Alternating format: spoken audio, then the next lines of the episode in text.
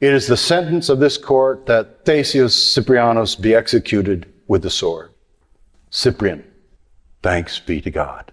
Lutheran Church Missouri Synod President Pastor Matt Harrison speaking at this year's Issues Etc. Making the Case conference. So, I would rather lay down on this spot and have my head chopped off than give up the Word of God. But with that strong, biblically informed conscience, I shall face my day and age. You shall face this day and age. We will confess Christ no matter what we face, and we will bear witness to a better way in Jesus, come what may. Amen. You can watch and listen to Pastor Matt Harrison making the case for the Lutheran option from the 2023 Making the Case conference for a $300 gift by Labor Day. You can access an on demand video stream or download a podcast of the entire conference. Order today at issuesetc.org.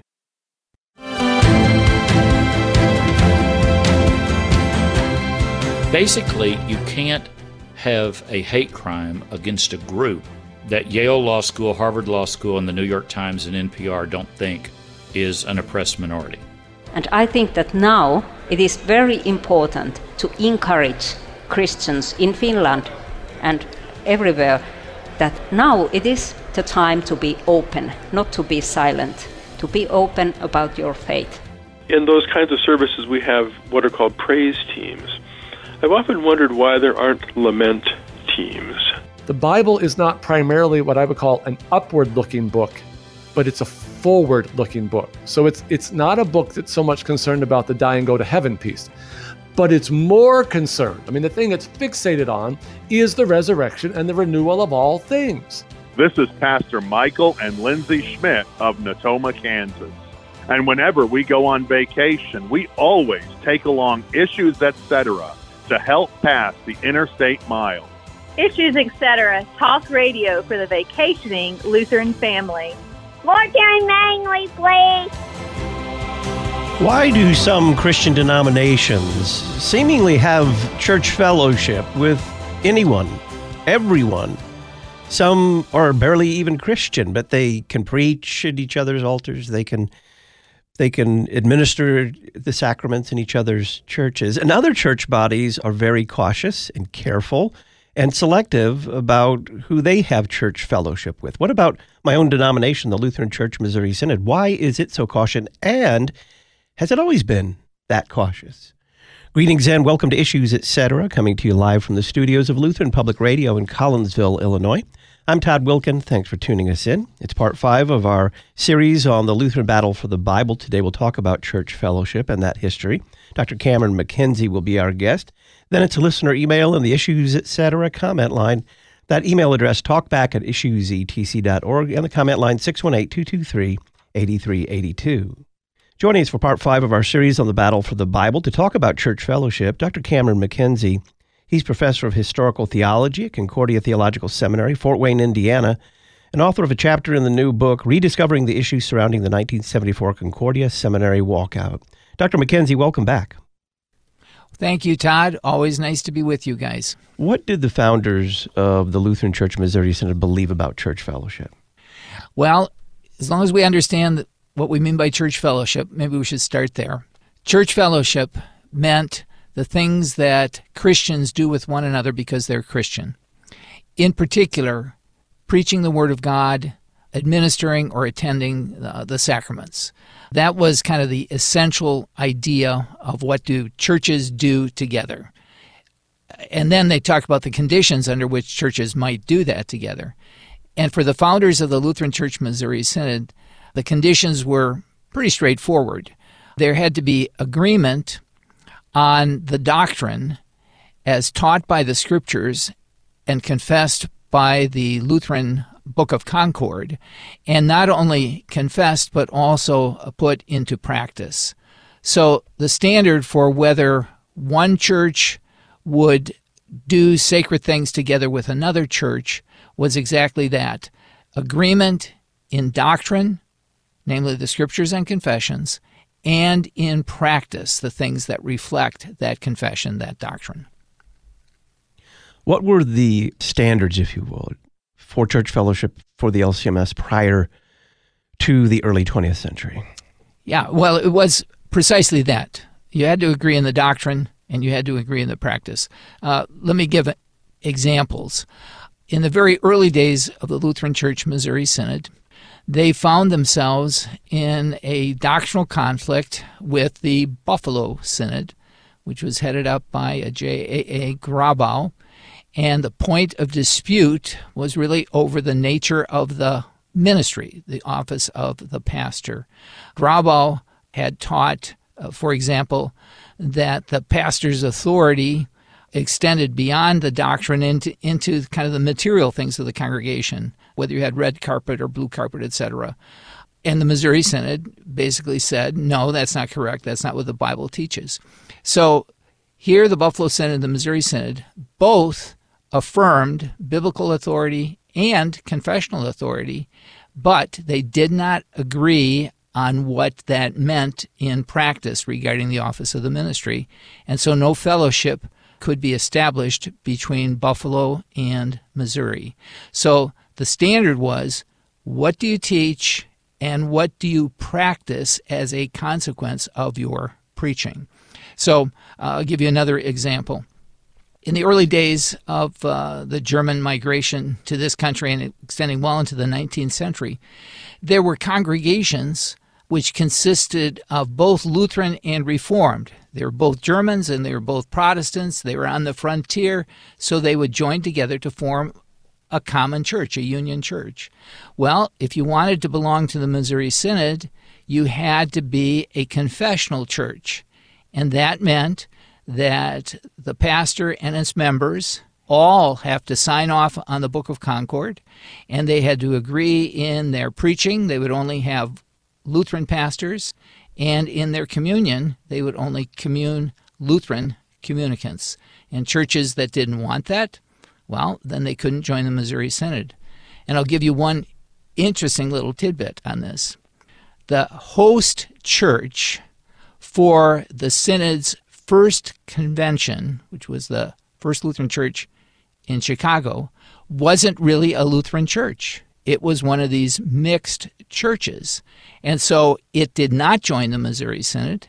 And subsequent to that convention, that congregation split when their pastor, who was Lutheran, Missouri Synod, said we have to be a consistently Lutheran congregation with Lutheran communicants only. So that was really the test. What do you teach? What do you preach? And do you put that into practice in your preaching, teaching, and communion? Talk about the rise of the larger ecumenical movement that certainly included and swept up the Missouri Synod, but it was pretty much across American Christendom. Yeah, you can even say across world Christendom, particularly first with respect to um, Protestantism, but then Orthodox and Catholics got into that mix later as well. I think everybody recognizes that in a perfect world, we would not have denominational differences. All Christians would be together in one church. But that's not possible because we have disagreements, fundamental disagreements, about what the Bible says about lots of important issues. I mean, among them, how it is that you enter a right relationship with God. Is it through faith in Jesus Christ alone, or is it with faith plus a lot of other stuff? So we have different denominations for lots of different reasons, but some of those reasons are doctrinal and practical, as we've just been talking about. Well, by the time we get to the end of the 19th century, higher criticism basically has been uh, rotting away the doctrinal foundations in all the churches in Europe and in America too. So that meant for lots of folks and lots of churches, doctrine was no longer really so important as it had been earlier. Because if you no longer believe that the Bible is the Word of God from beginning to end and it could reflect different theologies, could have mistakes and so forth in it, why should you be fighting about doctrine when you no longer agree that the Bible is an infallible source of doctrine? So that kind of attitude has been working away at these denominational differences.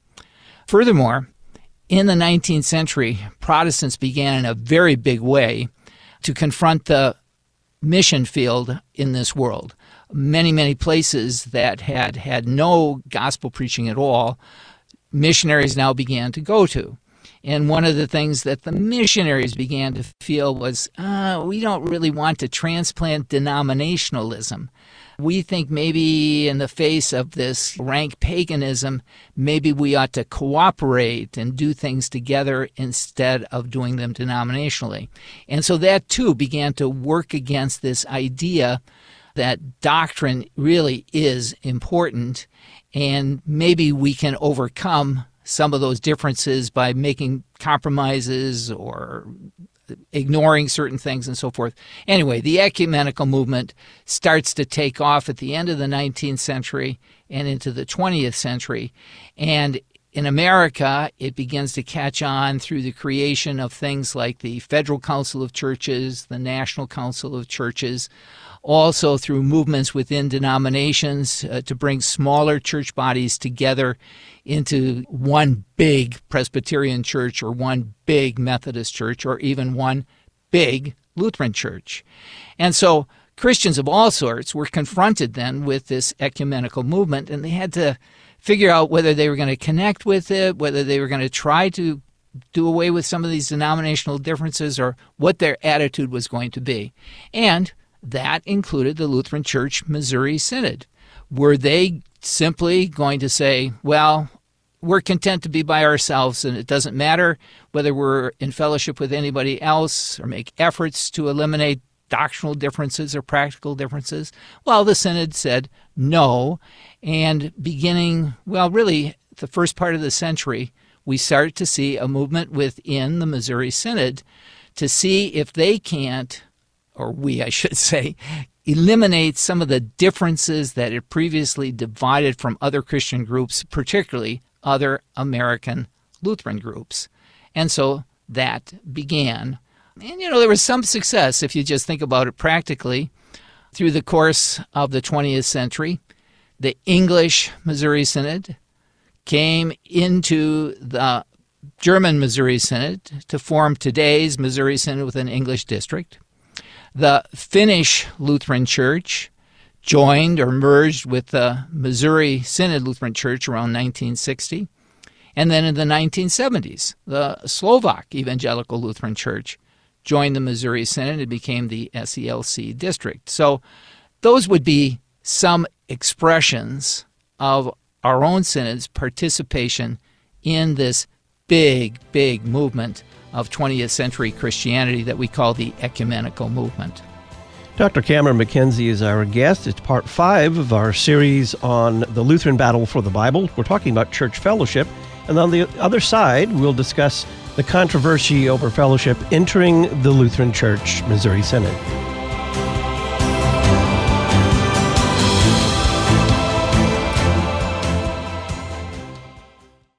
Was the reformer Martin Luther innovating or in error when he added the word alone to Romans 3:28, for we hold that one is justified by faith alone apart from works of the law?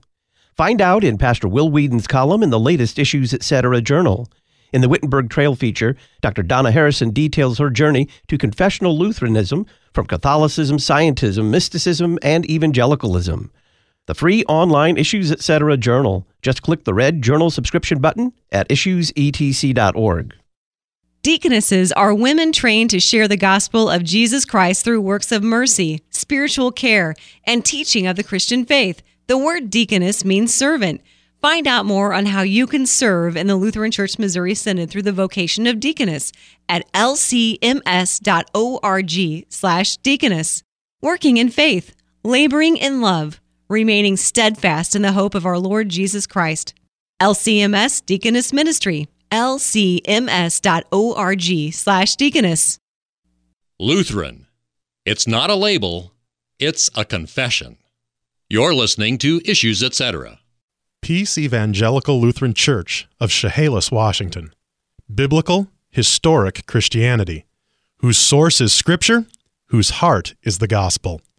If you're in Southwest Washington, join us for the divine service. You will receive Jesus, crucified and risen again for the forgiveness of your sins. We promise. For more information, call us at 360 748 4108. Many educational institutions are governed by the whims of culture and are increasingly hostile to the Word of God. In contrast, Faith Lutheran School in Plano, Texas provides classical Lutheran education rooted in God's Word for students preschool through grade 12. Simply put, we equip students to stand firm in the faith through solid education focused on wisdom and virtue. We offer in-person instruction as well as live online classes for remote learning. To learn more, visit flsplano.org. flsplano.org.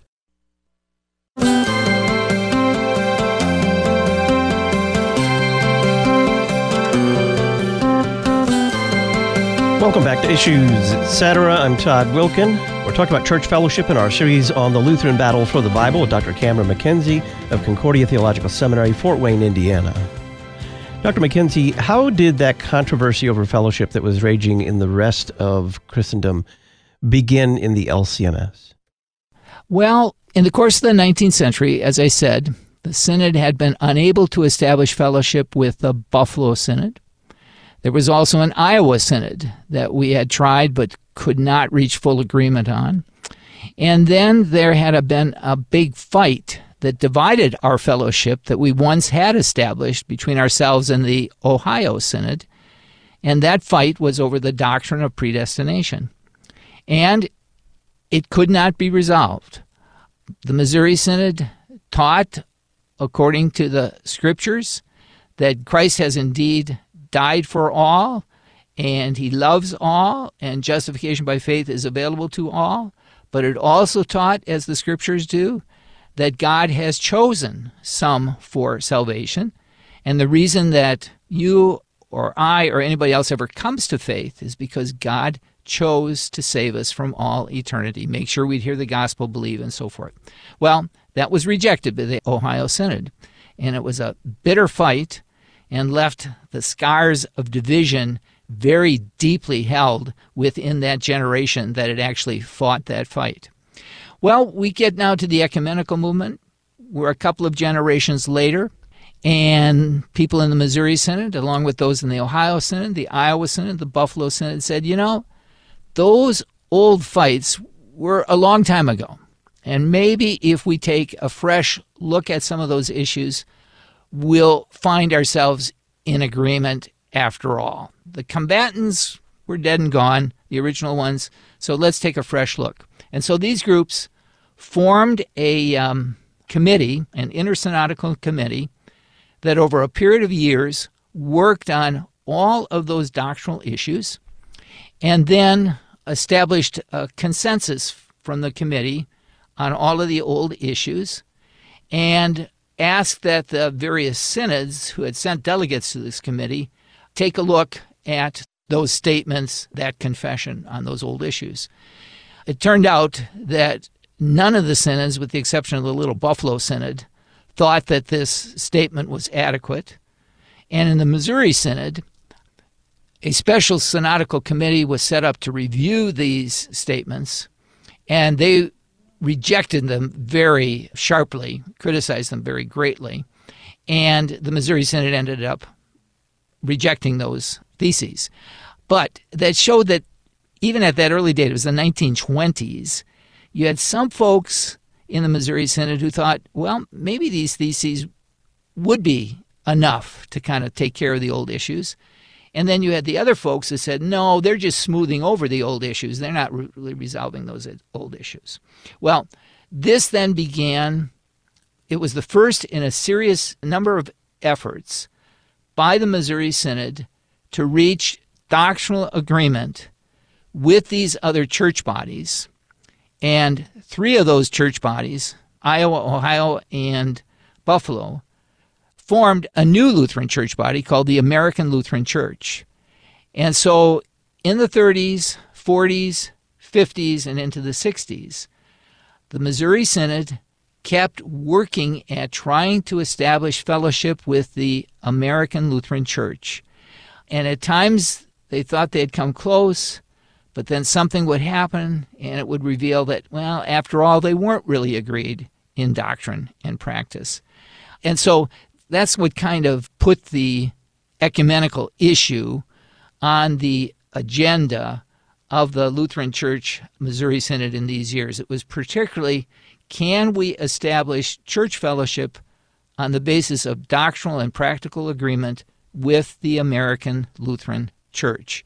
One attempt after another was tried and failed until finally in 1969 the Missouri Synod did declare fellowship with the American Lutheran Church. But all during those years, from the 20s to the 60s, the Synod was gradually polarizing between those who thought we still had to have doctrinal agreement before we could enter fellowship, kind of the old Waltherian way of doing things, and a newer element that basically said, well, you know, we're all Lutherans. We all say the Bible is the Word of God. We all say that we accept the confessions. Isn't that good enough? Why are we still fighting over predestination? Why are we still arguing about the doctrine of the ministry? That's all in the past. We should just forget it. It's not important in the 20th century. We're all Lutherans. Let's enter fellowship together. So, those were the kind of the sides that emerged out of these various efforts to establish fellowship, particularly with the American Lutheran Church. And it's those sides that develop first over the question of fellowship that become the origin of the sides that end up arguing about the Bible in the 1950s and 1960s. Now, that's not to say that the sides are perfectly matched between that older division on fellowship and the newer division on the basis of the Bible. But there was a lot of continuity, historically speaking, between those two sides. So polarization in the Missouri Synod began really with this fellowship issue, and especially as it was articulated regarding fellowship with the American Lutheran Church. How significant was the election of John Tietjen as president of Concordia Seminary in 1969? Well, that's a very interesting point, Todd. Tietjen, of course, becomes a point figure, being a champion of the new attitude toward the Bible, which had become characteristic of Concordia Seminary in St. Louis. But that's kind of in the future. He's elected in 1969, and those things are starting to happen. But you know, the great battle is going to take place a couple years later. But his election showed that the new attitude toward fellowship was starting to direct things in the Missouri Synod because Tietjen had done his doctoral work on the question of church fellowship in American Lutheranism and he had published it in a book, Which Way to Lutheran Unity.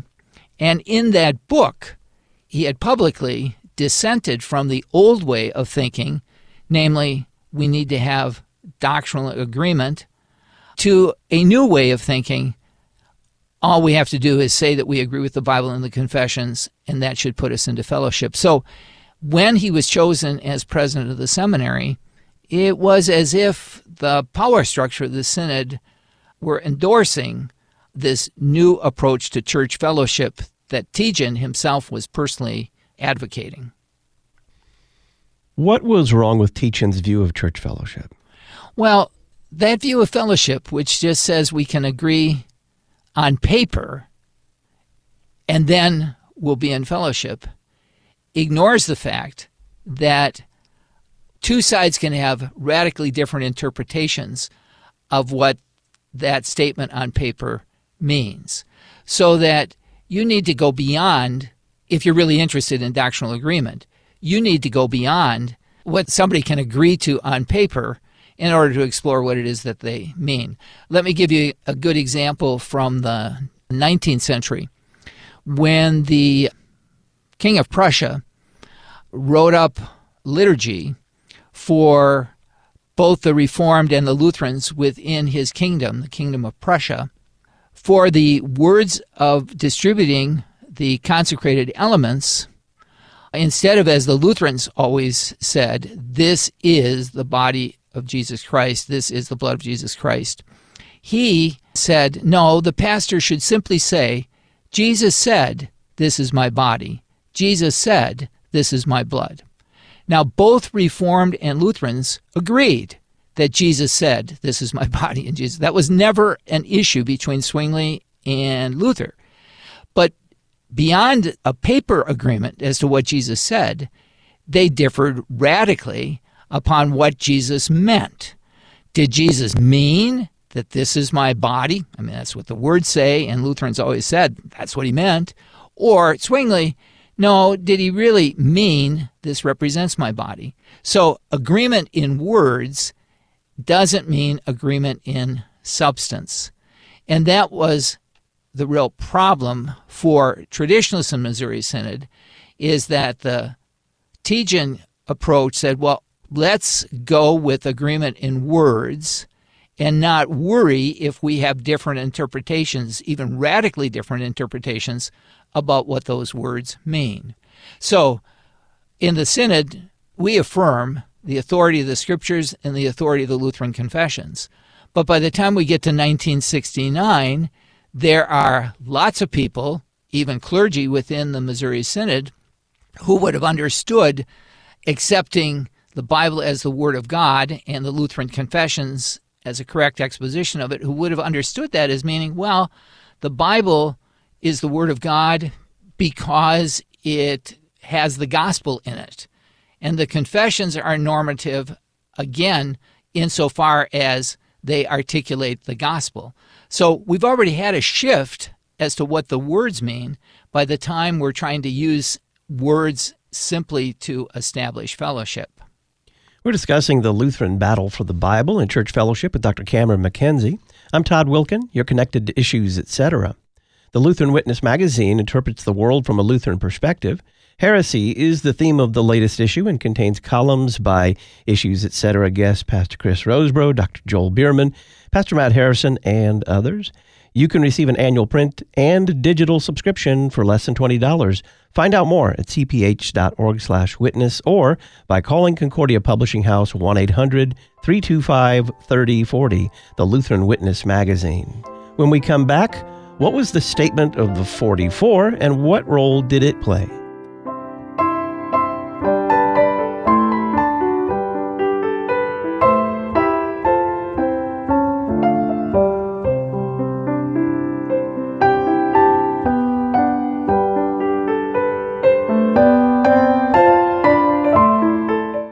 The fundamental question that these parables ask is this Is it possible for someone who has fallen away from the faith, a baptized child, to be brought to repentance? And the answer is yes, a thousand times yes. It has to be yes. Or I'm damned. And so are you. Pastor Peter Bender speaking at the 2023 Issues Etc. Making the Case conference. But if we as earthly parents love our children in spite of the fact that they rebel and maybe wander from home, how much more does the Father's love for us in Christ Jesus never cease? That is the birthright that you and I have been given in our baptism. That is our consolation. You can watch and listen to Pastor Peter Bender's teaching, Making the Case for a Dying Man's Consolation, and all of the presentations from this year's conference for a contribution of $300. It's available via on demand video stream or podcast. Learn more at issuesetc.org. Register today. The 2023 Lutherans for Life National Conference is October 11th through the 13th at the Holiday Inn Cincinnati Airport in Erlanger, Kentucky. The conference includes visits to the Ark Encounter and Creation Museum. Online registration is open now with early bird pricing at lutheransforlife.org/conference. Lutherans for Life equipping Lutherans and their neighbors to be gospel motivated voices for life. Lutheransforlife.org. Not everyone is comfortable with new technology. Dial A Podcast gives all generations of your congregation an easy way to hear your sermons or even devotionals and Bible studies. Once you've completed a simple one time setup, we take care of the rest. All your congregants have to do is dial the number from any phone to listen to your latest podcast, all at no additional cost to them. Dial A Podcast. Extend the reach of your sermons. Get started at dialapodcast.com now. Defending the faith, teaching the truth. You're listening to Issues, etc. At the center of our campus is Kramer Chapel, and there's a reason for that. Issues Etc. guest Dr. Arthur Just. Because it is the heartbeat of Concordia Theological Seminary. It is where we go to hear the voice of Jesus and frequently be fed with the body and blood of Christ. We sometimes call it our Jerusalem. Kramer Chapel points to the classroom, which we sometimes call Athens. It is there that we do theology, biblical studies, systematic theology, practical theology, history. We love theology here, and we love the study of it, and we love coming together in worship. It's one of the things that gives us great joy joy in worshiping, joy in studying theology. Concordia Theological Seminary is all about the joy of being in Jesus. Concordia Theological Seminary, Fort Wayne, Indiana, ctsfw.edu.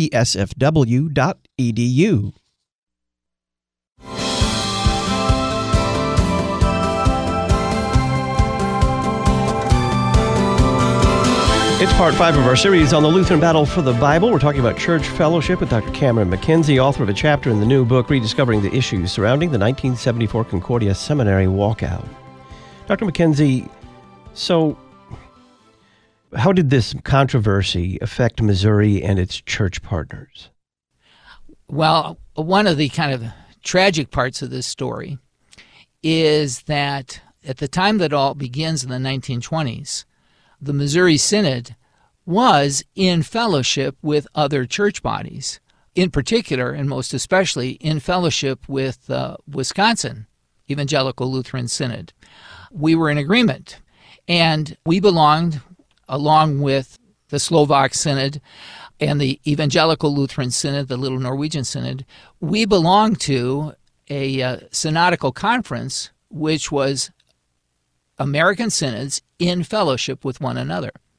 Well, as the Missouri Synod began to polarize over this question of fellowship, the Wisconsin Synod and the Little Norwegian Synod, they began to become more and more concerned with kind of what they saw as a new approach to fellowship within the Missouri Synod. And in spite of lots of meetings, lots of conversation, lots of dialogue, that concern of theirs, instead of being resolved, continued to be heightened until we get to the 1950s when the newer approach is not only surfacing in the Missouri Synod, but is being tolerated in the Missouri Synod. And finally, in the 1960s, it really takes over in the 1960s.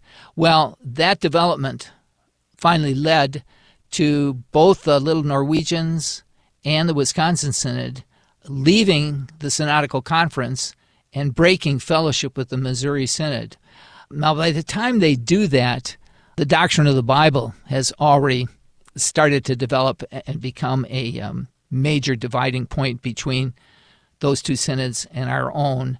But the origin of their concern and still very prominent concern in the resolutions breaking fellowship with Missouri were these fellowship questions on which they kind of stuck with the old Missouri position and the new Missouri's position was starting to dominate in the Missouri Synod. So that led to a break in fellowship with the Wisconsin Synod.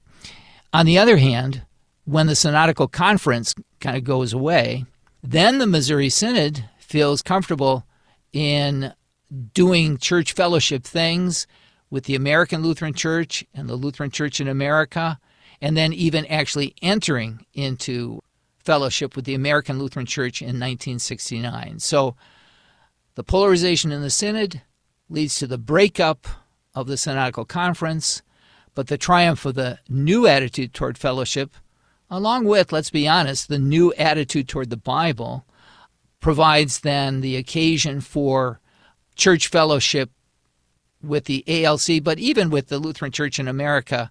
The Missouri Synod was doing hymnal work. Uh, the Missouri Synod was doing uh, mission planting and chaplaincy work. So there were a lot of church fellowship activities that were taking place in the 60s and early 70s that really were very different from the understanding that you needed doctrinal agreement before you did those things that characterized the Missouri Synod in its uh, first decades. Who was Adolph Brux? Ah, okay. Adolph Brux was a missionary, and he uh, was a missionary in India. And now here we're going to go back to the oh, I'm trying to think. It's at least the 1930s. It might have even been the 1920s, but it, it's that early period where we're talking about these things. And uh, Brux was a missionary, and on his way out to the mission field, he and a couple of colleagues they were going to India. India was their place of activity. And when they got there, they had to travel still extensively to where they were going. And so they stayed at a Presbyterian, I'm going to call it a hostel.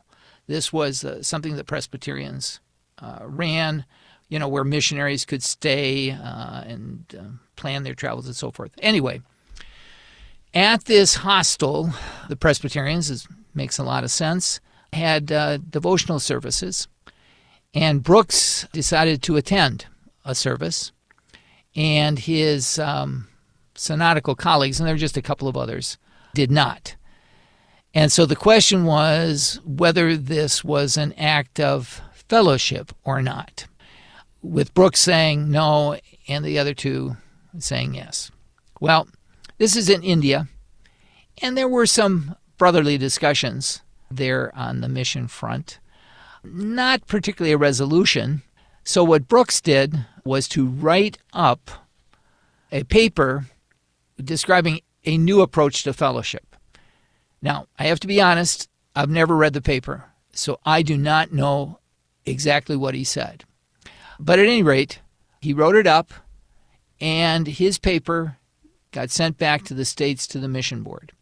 Now, I actually think that if Brux had not written up his paper, nothing more would have happened with this episode. But because he had written up a statement that took issue with the synodical position on church fellowship, it did become an issue, especially when some years later Brux returned to America. And it became then a question of church discipline, uh, what to do with Brux, his uh, position and his uh, approach came to the attention of a couple of synodical conventions. Uh, and there was a lot of hand wringing because Brux was a faithful Christian missionary, Lutheran.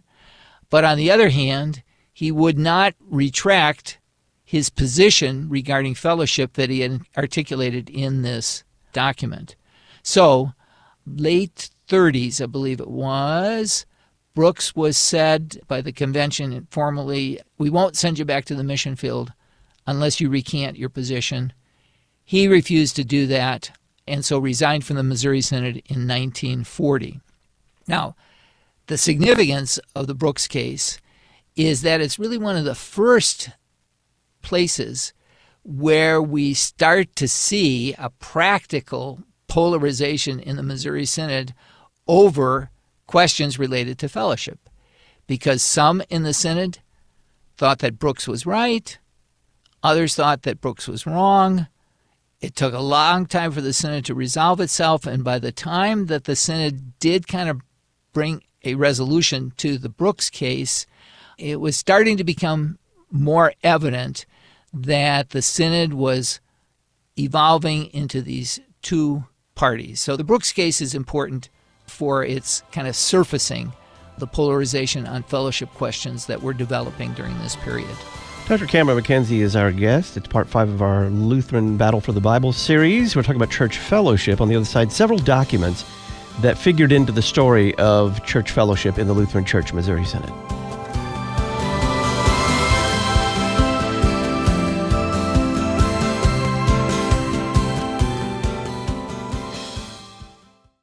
How do the global flood, circumcision, and the Israelites wandering in the wilderness foreshadow the baptismal flood in Christ? Find out in the Issues Etc. book of the month for August, The Baptismal River, Studying the Sacrament Throughout Scripture. This new Bible study is published by Concordia Publishing House. Their phone number 1-800-325-3040 or find out more about the baptismal river at issuesetc.org. The baptismal river studying the sacrament throughout scripture. Luther Academy provides additional theological education for our mission partners around the world. specifically pastors who are asking for additional education but do not have the necessary resources in their own church bodies. By donating to Luther Academy today, you will be supplying food, housing, books, professors, and travel for Lutheran pastors who attend our conferences. To learn more about Luther Academy and how you can donate today, visit lutheracademy.com. lutheracademy.com. You can teach laypeople theology. You're listening to Issues Etc. Memoria Press award winning Latin programs have successfully taught hundreds of thousands of students across the world. Their easy to use, step by step Latin curriculum provides students with an academic vocabulary, a mastery of English grammar, and strong critical thinking skills. If you're interested in learning more, visit memoriapress.com and save $5 on your next purchase by using the coupon code LPR23. Memoria Press, saving Western civilization one student at a time. Are you a young, single, confessional Lutheran looking for a future spouse or friends who share your faithful confession of Christ? St. John Lutheran Church in Sycamore, Illinois is hosting its second annual singles retreat on Saturday, August 5th. This retreat is for high school grads through age 30. Visit stjohnsycamore.org and select the Young Singles Retreat icon. That's stjohnsycamore.org.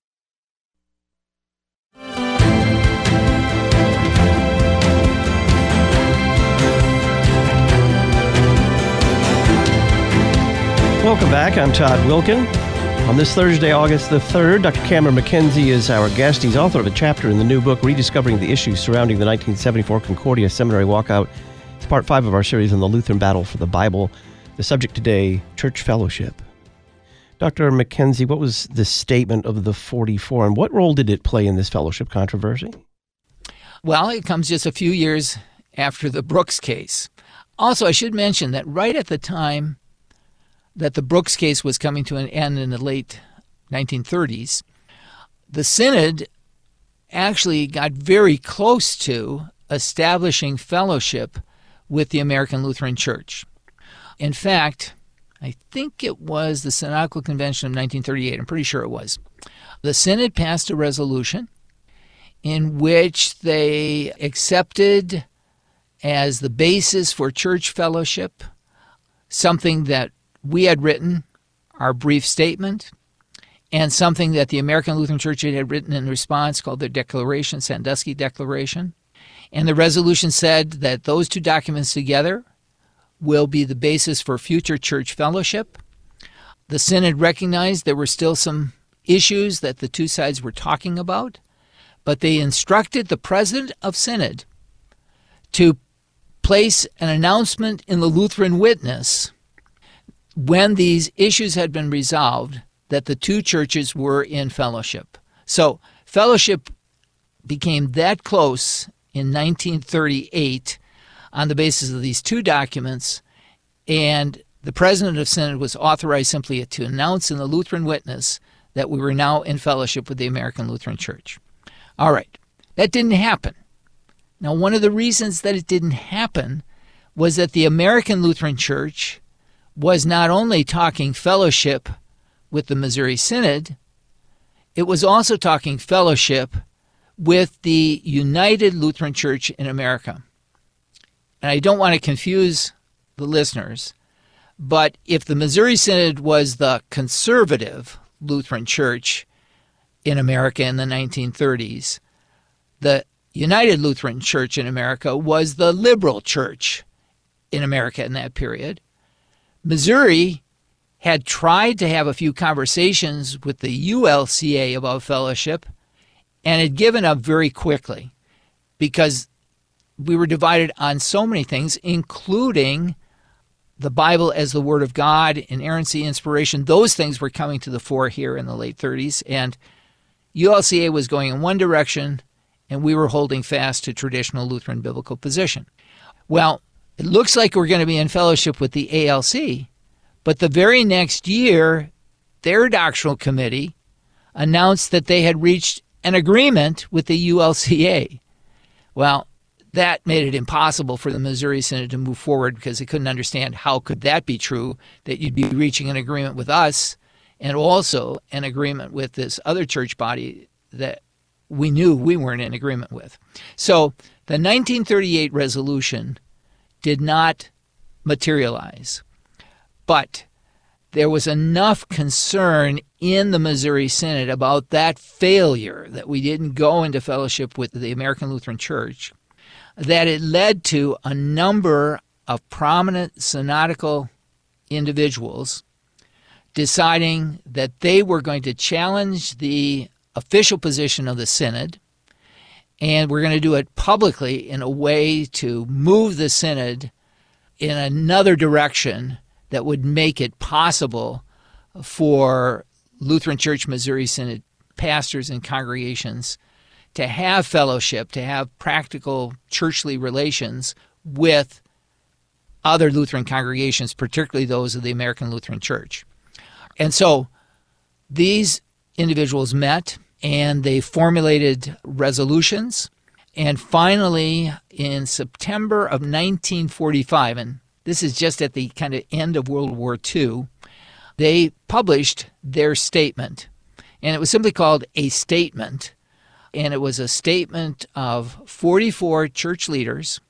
For example, five prominent professors from Concordia Seminary, St. Louis, the recently retired president of Concordia Theological Seminary in Springfield, Illinois, as well as others, just well known people in the Missouri Synod, who basically, in these 12 resolutions, said that the synodical position on fellowship requiring unity in doctrine and practice was not correct, especially when applied to other American Lutherans.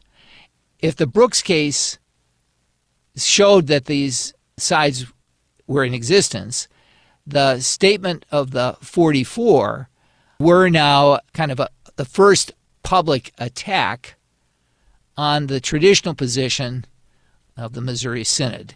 And so this was, if you weren't following the Brux case, and you probably weren't because that was in the small print of the synodical proceedings. It wasn't something that everybody was talking about. And remember, we don't have, well, I was going to say we don't have unofficial publications. We did have unofficial publications, but they weren't particularly widespread.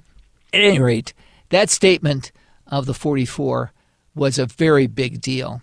The president of Synod, his name was John Behnken, saw this as an attack upon uh, synodical doctrine as well as kind of a violation of synodical procedures. I mean, they had done this really before they had discussed with synodical leaders these matters.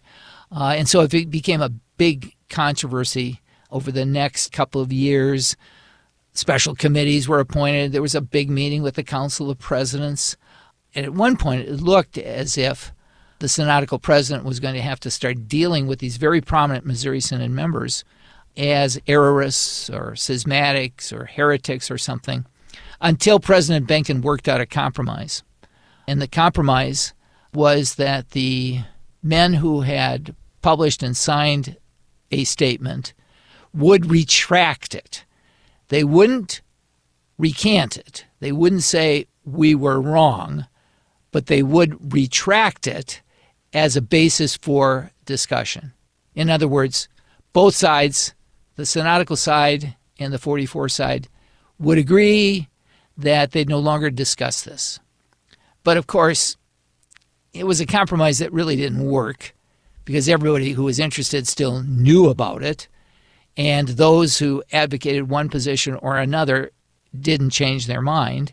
And so, as a matter of fact, after a statement, it really became visible to anybody who was looking at the Synod from the standpoint of this question that there now really were two sides, and a lot of people in between, but two sides on the question of church fellowship. So that is really the significance of a statement. Tell us about the 1967 document, Theology of Fellowship. Theology of Fellowship became then the position, it was developed in the 19 late 50s, 1960s, at the time that the Synodical Conference is breaking up at the time that the new attitude toward the Bible is being uh, promoted and taught, uh, especially at Concordia St. Louis, at the time when the leadership is shifting, President uh, Behnken retired in 1962, and so you've got a new brand of leadership coming to the fore.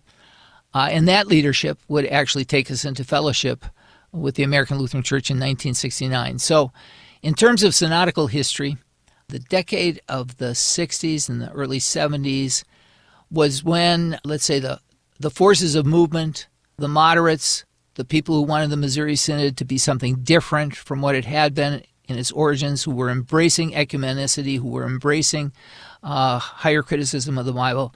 The 60s are their decade. And as a part of that, there was a new statement adopted by the Synod on fellowship called Theology of Fellowship. And without going into great details about it, what basically this document did was to argue that the synodical position on fellowship previously was too rigorous, and that the ultimate test for whether the synod could enter into fellowship was whether a church embraced teachings and practices that violated or falsified the gospel. What it did was to distinguish between groups that were fundamentally heretical and groups that were wrong on some points, but still had enough gospel within their public teaching so that there could be Christians there. I'm going to illustrate this with examples. Today, we would say that the Mormons are not a Christian church. Uh, they claim to be, but they're not because their doctrine of God, their doctrine of Jesus Christ, their doctrine of salvation, and all of those things, they are fundamentally at odds with historic Christianity. They don't agree with the Nicene Creed, Apostles' Creed, and all of that they reject. And so we'd say they call themselves Christian, but they are not Christian in any meaningful way. And if you belong to a Mormon church, you're not going to hear the gospel. You're not going to be baptized. You're not going to receive the Lord's Supper, no matter what rites and rituals they have. On the other hand, we wouldn't say that about like the Orthodox Presbyterian Church. There's a church that affirms the Westminster Confession, so they're wrong on the sacraments, but they also affirm the Trinity, the deity of Jesus, the vicarious atonement, justification through faith alone. So if you're a member of an Orthodox Presbyterian church, you're still hearing the gospel. It may be a lot of errors surrounding it, but you're hearing the gospel, and we know and believe that where the gospel is present, the Holy Spirit works to create faith, works to create faith. So that body is still Christian. The Mormons are not. Now, what the theology of fellowship did was to argue that all the passages in the New Testament that warn against false doctrine and having fellowship with those who hold to false doctrine are talking about heretical bodies that deny the fundamentals and are not Christian at all. And those passages are wrongly applied to church bodies with a lot of error, but still have some gospel. So, for example, this passage was used in the Missouri Synod kind of forever Romans 16, 17. Take heed, mark those, and avoid those who. Oh, I'm just not quoting correctly. It's like those who teach falsely from what you have talked. And I should have in front of me, but I don't. but at any rate, they applied, they said, though that applies to the Mormons, but it wouldn't apply to the Orthodox Presbyterian Church and likewise other passages which talk about be not unequally yoked together with unbelievers. Well, that talks about the Mormon church. It doesn't talk about the Orthodox Presbyterian church. So the theology of fellowship argued that what we're going to use as the test is whether a church body attacks the fundamentals of the Christian faith, the gospel, or not. So the gospel became kind of the test for fellowship rather than faithfulness to the Bible as the test for fellowship. And that kind of marks the triumph of this new attitude in the Missouri Synod towards uh, fellowship. You can have fellowship with another group that has a lot of errors, but they still got a little gospel. That's okay. And actually, you know, that's what we see in the ELCA.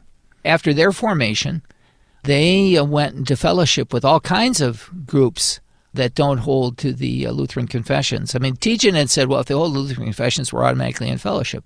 Well, the ELCA is in fellowship with the Reformed, Presbyterians, United Church of Christ. They are in fellowship with the Episcopalians, who argue you got to have bishops in order to be a real church. Well, ELCA now buys into that. The Moravians, the old Zinzendorf group, and the Methodists. They are in fellowship with all of those bodies, and, and none of those bodies uh, has accepted uh, the Lutheran confessions. But the ELCA would argue, well, they still have the gospel. We agree in the gospel. Of course, they're not too careful in how they define gospel, but nonetheless, that's the position they hold. So, theology of fellowship doesn't do that, but it does look like it's a step in that direction of where you have minimal concern about what's being taught as a basis for fellowship. When we come back, how did the LCMS begin to deal with the false views of fellowship while addressing the false teaching at Concordia Seminary in the 70s. Dr. Cameron MacKenzie is our guest. We're talking about church fellowship. We're supported by listeners like you. You're listening to Issues Etc. This week on The Word of the Lord Endures Forever, we continue our adventures in Acts with Pride Goeth Before Destruction. Set apart by the Spirit, Elymas and Paul, God has brought to Israel a Savior, and we bring you the good news. Join me, Pastor Will Weedon, for the Word of the Lord Endures Forever, your daily 15 minute verse by verse Bible study on demand. Listen at thewordendures.org or your favorite podcast provider. When you hear the word heresy, what do you think of? Do you think of some ancient debate the church has gotten over and forgotten? You think of some stubby old theologians just arguing over things that don't matter? There's a lot more to heresies than you might think. And that's what the August issue of the Lutheran Witness is all about. Heresies, ancient and modern. To pick up your copy, visit cph.org slash witness or visit our website, witness.lcms.org to learn more. The Lutheran Witness, helping you interpret the world from a Lutheran perspective.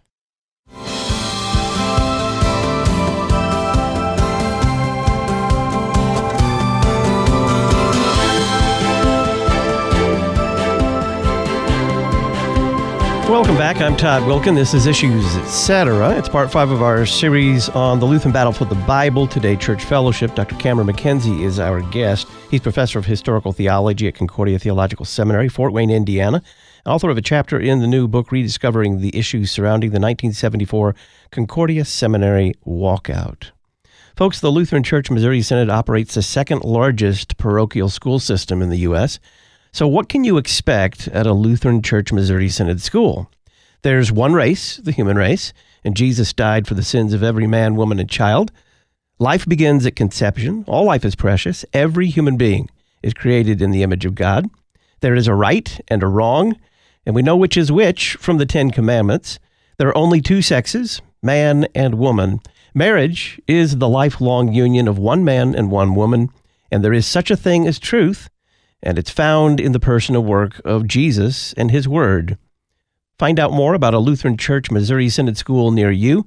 Visit lcms.org/schools, lcms.org/schools.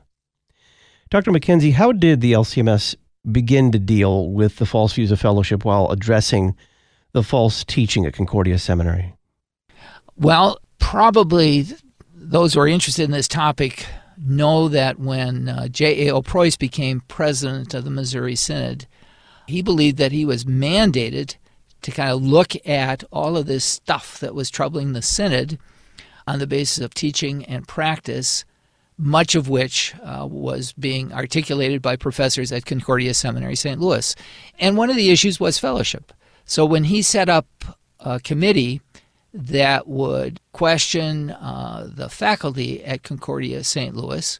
One of the issues that surfaced was that some of the professors taught that uh, communion could be shared with non Lutherans as something that could work for the unity of faith instead of expressing unity of faith. So it was a problem. But much more acute by that time were the issues surrounding the foundation of faith. I mean, it really doesn't make a lot of sense to argue about the Lord's Supper when you can't agree what the Bible teaches is true. I mean, are you going to argue about the meaning of Jesus' words when some people were teaching that Jesus didn't even say those words? So they set the fellowship issue aside and dealt with the doctrinal issues that you've been talking about, you know, the doctrine of confessions, the doctrine of the Bible, uh, the gospel, centrism, and so forth. But when the dust began to settle, following the Seminex walkout and so forth through the course of the 70s, the Synod began to practice the older way of doing fellowship, namely agreement on doctrine and practice. And this led to the termination of fellowship with the American Lutheran Church. That had been established in 1969, and I believe that it was terminated in 1981. And the reason for its termination was Synod's conviction that the American Lutheran Church was teaching falsely, and among other things about which they were teaching falsely was the ordination of women. Now, that's the old view that when you don't agree on doctrine, you are not in fellowship. So we had been in fellowship. We tried to persuade the American Lutheran Church to um, confess true doctrine on the basis of the Bible. They didn't want to, and so we broke fellowship. On the other hand, subsequent to the Seminex walkout, the Synod has worked hard to establish fellowship with churches here in the United States, like the, I think it was the, uh, I'm not going to remember it, but the Association of Lutheran Churches, something like that.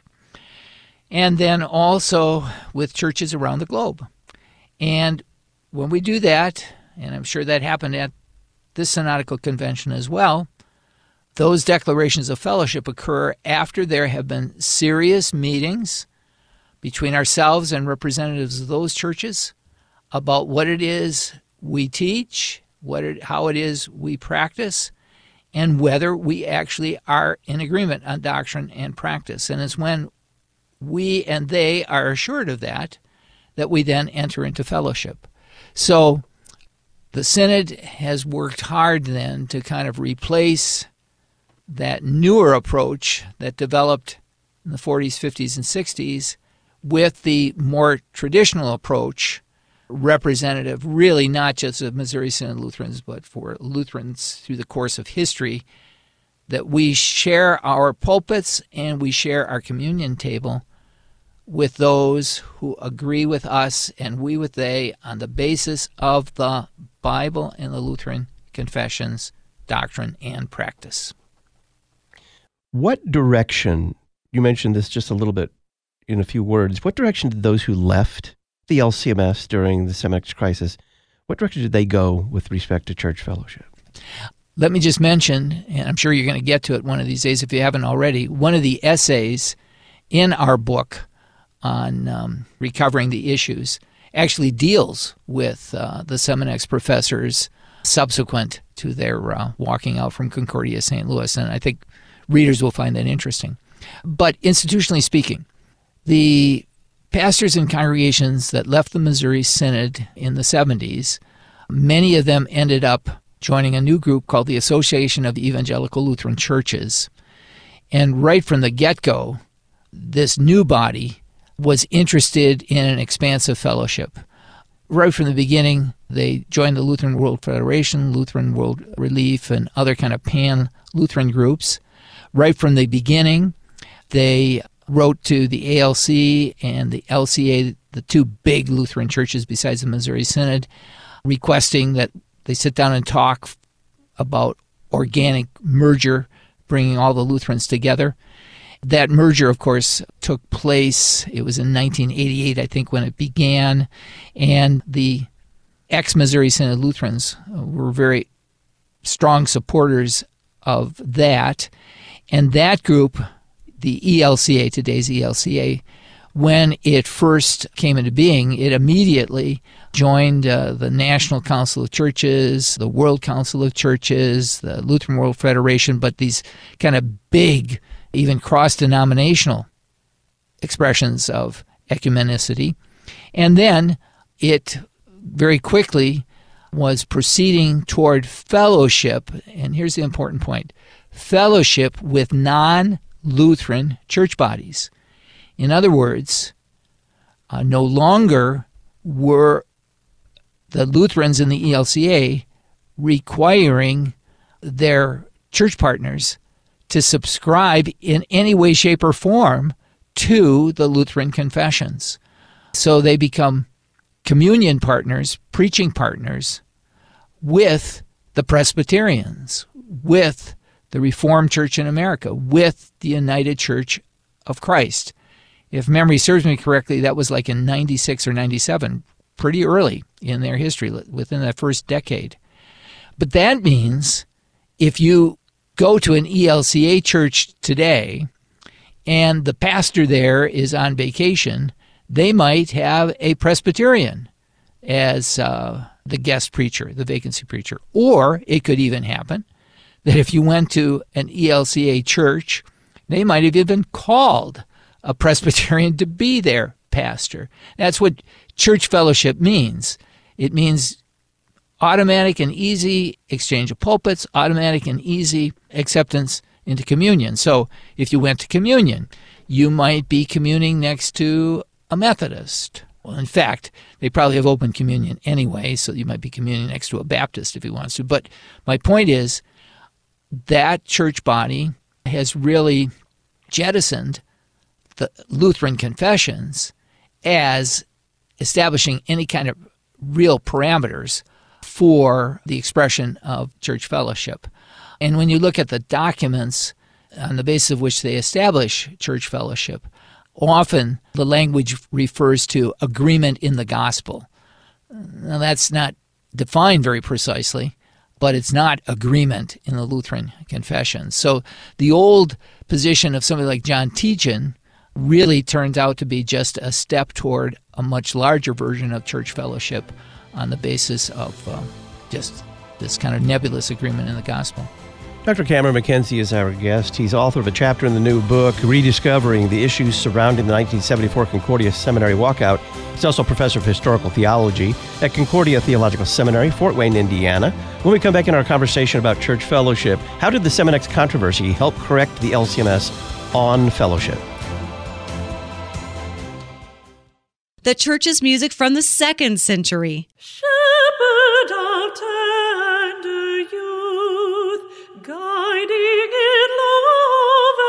The sixth century.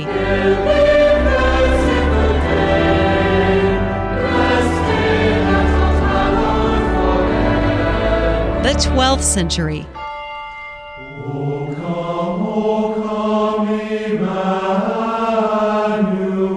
The 16th century.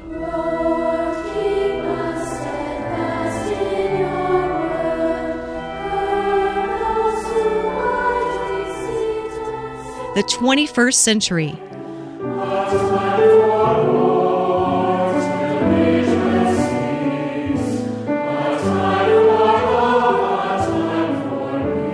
The best of the church's music from the past 2,000 years. LutheranPublicRadio.org. Keeping the message straight, getting the message out. You're listening to Issues, etc.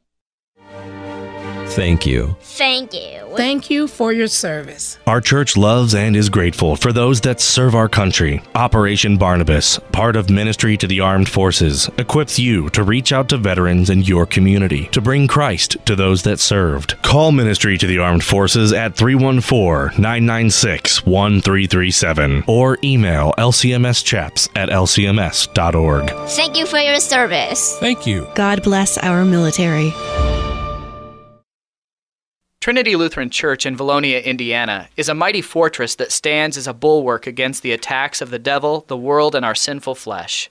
We are located in Jackson County, about two miles south of historic Fort Vallonia on State Road 135. Join us every Lord's Day for Sunday school and Bible class at 8:30 and divine service at 9:30.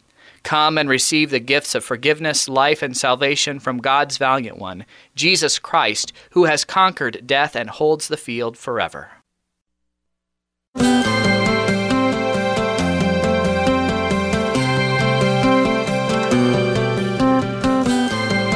Welcome back. I'm Todd Wilken. It's part five of our series on the Lutheran Battle for the Bible. Today we're talking about church fellowship with Dr. Cameron MacKenzie.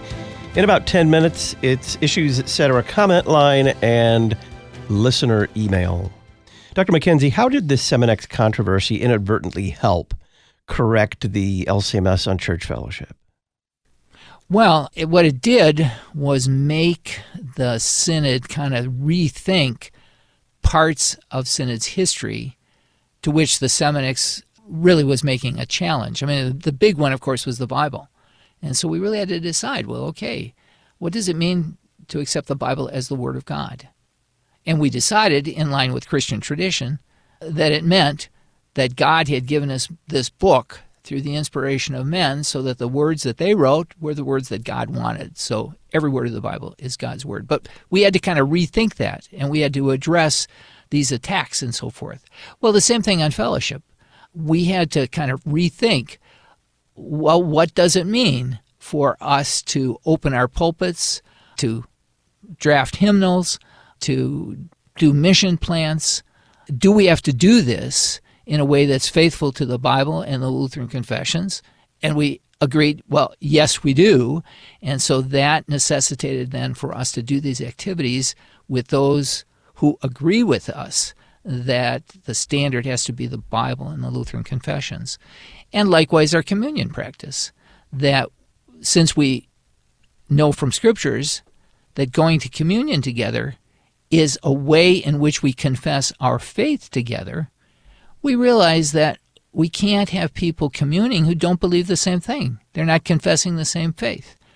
And so that practice, which our Lutheran forebears had always done, we ended up doing again because we had to rethink it and decide whether we really thought that that was right or not. We came to the conclusion, yes, that this is the biblically faithful position, so that we commune at our altars people who are in churches that agree with ours rather than having this kind of promiscuous communion in which anybody who believes anything can come.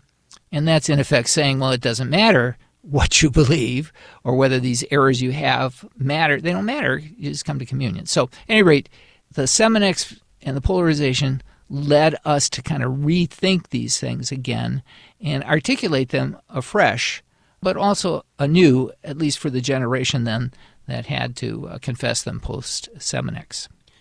Why does the LCMS guard church fellowship so carefully? What's at stake? Well, what's at stake is uh, God's truth. That's really what this is about. And that's why it became a big issue in the 20th century, because we have had this in the West, especially, kind of this departure from the notion that God has spoken in any sort of decisive way through the scriptures. No, you know, church is not a matter then of going and hearing what's true. Church is a matter of going and having a feel good experience, maybe being encouraged to take a certain political view or get exercised about the environment or something, but there's no real divine truth content in your worship, in your doctrine, in your kind of Christianity. Well, that doesn't work if you at all listen to the Bible. I mean, Jesus said, if you continue in my word, you'll be my disciples. And that word will be the truth and it will set you free. It's Jesus' word, not Muhammad's word or Bob Jones's word or whatever. It's Jesus' word.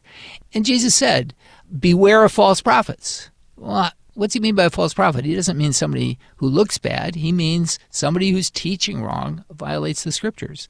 The scriptures are a light unto our feet, a lamp unto our path. The scriptures. So that's what fellowship is involved with. We want to make sure that when somebody comes to a Lutheran church, they're going to hear a sermon that comes from the conviction that the Bible is the Word of God and that the Lutheran confessions got it right. So that people are hearing the truth because it's the truth that the Holy Spirit uses to save. The Holy Spirit doesn't use errors, He doesn't use false statements. And confidence in certain false statements might actually land you in hell instead of in heaven.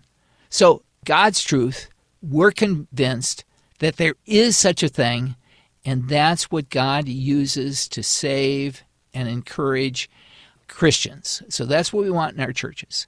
And likewise, communion. We want to confess the faith together that is the true faith.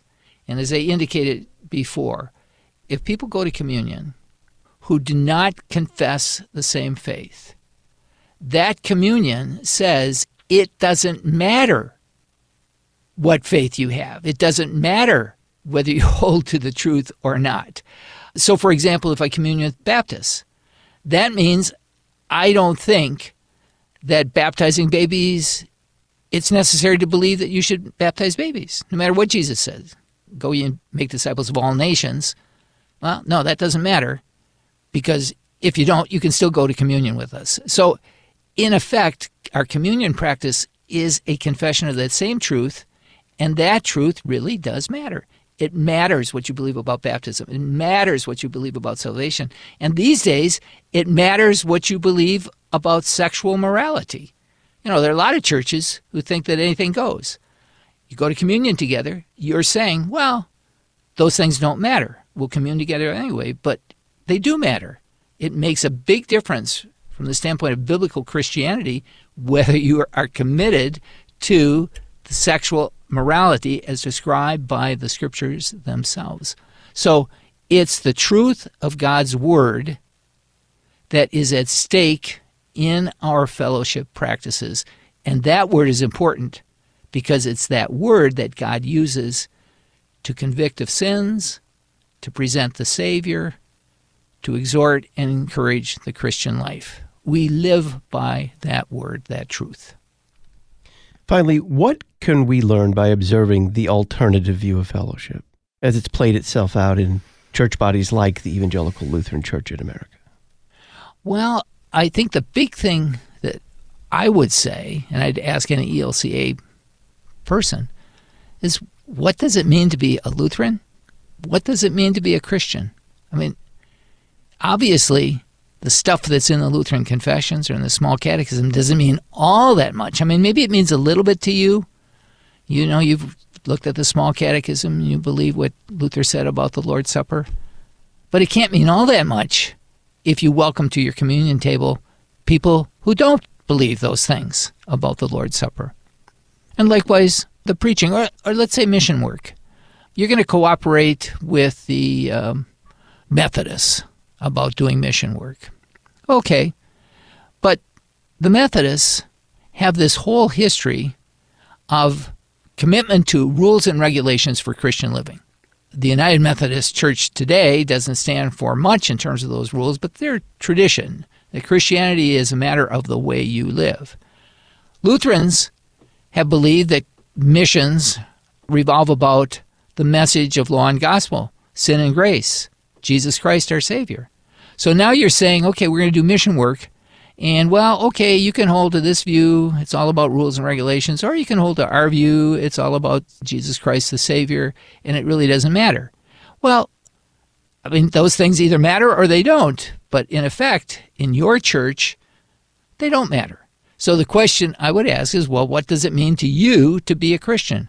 And I don't know what answer you'd give because the ecumenical movement has kind of removed the doctrinal standards. It's eroded those confessions of faith which tell you what Christianity means because it kind of means whatever you want it to mean in an ecumenical church.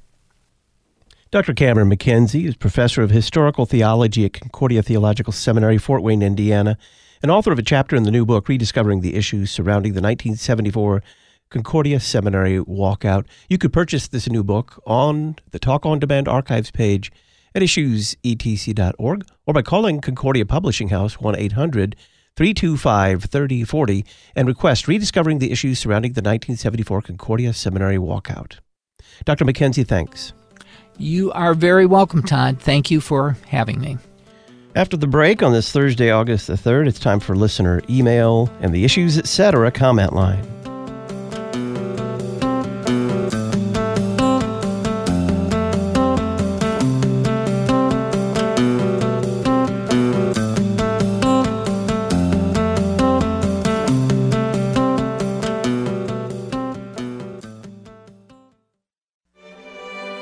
We know that you want to build your family on the right foundation from the very start the foundation of Jesus Christ. Concordia Publishing House offers more than 8,000 products for churches, schools, and homes, dedicated customer service, and an experienced staff to help you focus on what matters most. Click to connect at cph.org. Concordia Publishing House, listening, responding, providing for God's people. Concordia Publishing House, cph.org. Confessional Lutherans are invited to rent a four bedroom, three bathroom Table Rock lakefront home in the Ozarks. Table Rock Lake is a premier lake in the heart of the Ozarks for boating, water sports, and fishing. This log cabin style rental sleeps 12 and is 30 minutes from Branson and 20 minutes from Silver Dollar City. Learn more by calling Swanson Estates 713 855 2681. Be sure to mention Issues Etc. 713 855 2681. When pastors talk about us, they say ad crucem. When laity mention us, they say ad crucem. When telemarketers call us, they say ADC Rucam. But a Luther rose by any name will smell as sweet. Ad crucem is the place to go for greeting cards and artwork, jewelry and ornaments, housewares, church certificates, church banners, and much more. Visit adcrucem.com. That's ADC rucem.com. Memoria Press is a family run publisher of classical Christian education materials for homeschools and private schools. Every page of the Memoria Press curriculum leads students to a mastery of content, an understanding of the classical heritage of the Christian West, and an appreciation of truth, goodness, and beauty. If you're interested in learning more, visit memoriapress.com and use the coupon code LPR23. Memoria Press, saving Western civilization one student at a time. memoriapress.com. The radio voice of the Lutheran faith for the 21st century. You're listening to Issues, etc. Thanks to the following congregations for standing with us by becoming an Issues Etc. congregational sponsor Calvary Lutheran, Mechanicsburg, Pennsylvania. Faith Lutheran, Vista, California, Hope Lutheran, Highland, Illinois, Lutheran Church of Our Redeemer, Peekskill, New York, Our Redeemer Lutheran, Dubuque, Iowa, Redeemer Lutheran, Benbrook, Texas, St. Athanasius Lutheran, Fairfax, Virginia, St. Paul Lutheran, Clarinda, Iowa, Trinity Lutheran, Austin, Texas, and Zion Lutheran, Columbus, Ohio. Find out how your confessional Lutheran church can support this worldwide outreach by including issues, etc., in your mission or advertising budget. Just go to issuesetc.org, click Support Donate, and print a one page flyer. When your congregation becomes an Issues, etc. sponsor, we'll publicize your church on the podcast, at our website, and in the Issues, etc. journal.